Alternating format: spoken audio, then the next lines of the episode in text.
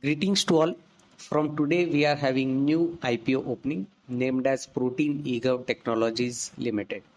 So this I P O is open from sixth of November to eighth of November and the price band is kept at seven hundred fifty-two rupees to seven hundred ninety-two rupees.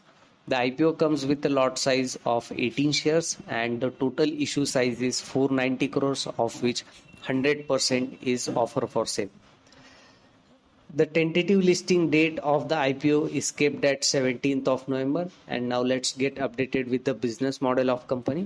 So Protean eGov Technologies has remained one of the leading I T enabled solution companies in India.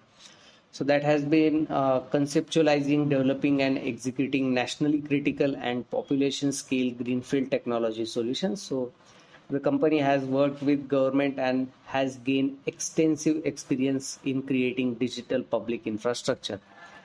This has also developed innovative citizen-centric e-governance solution, and it was initially set up as depository in nineteen ninety-five and made a systematically important uh, national infrastructure for the India. Company has also implemented and managed nineteen projects as on uh, June twenty twenty-three, and it has worked across seven different ministries and autonomous bodies in India.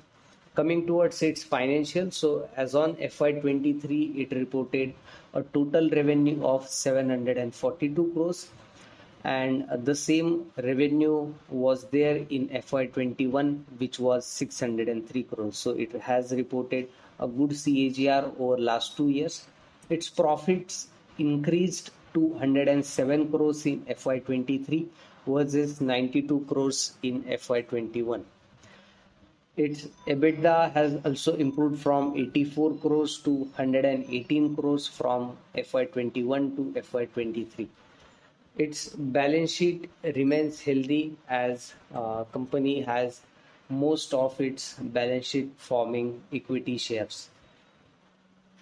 Coming towards valuation part, and upper price band of the issue, the uh, the company is asking a price to earning multiple of twenty-nine point nine x, which is uh, reasonably valued compared to the uh, company's technology in which they operate and the projects they have done. Considering the historical growth and upcoming growth, uh, we feel the I P O is fairly valued and recommend subscribe rating to the issue. Thank you.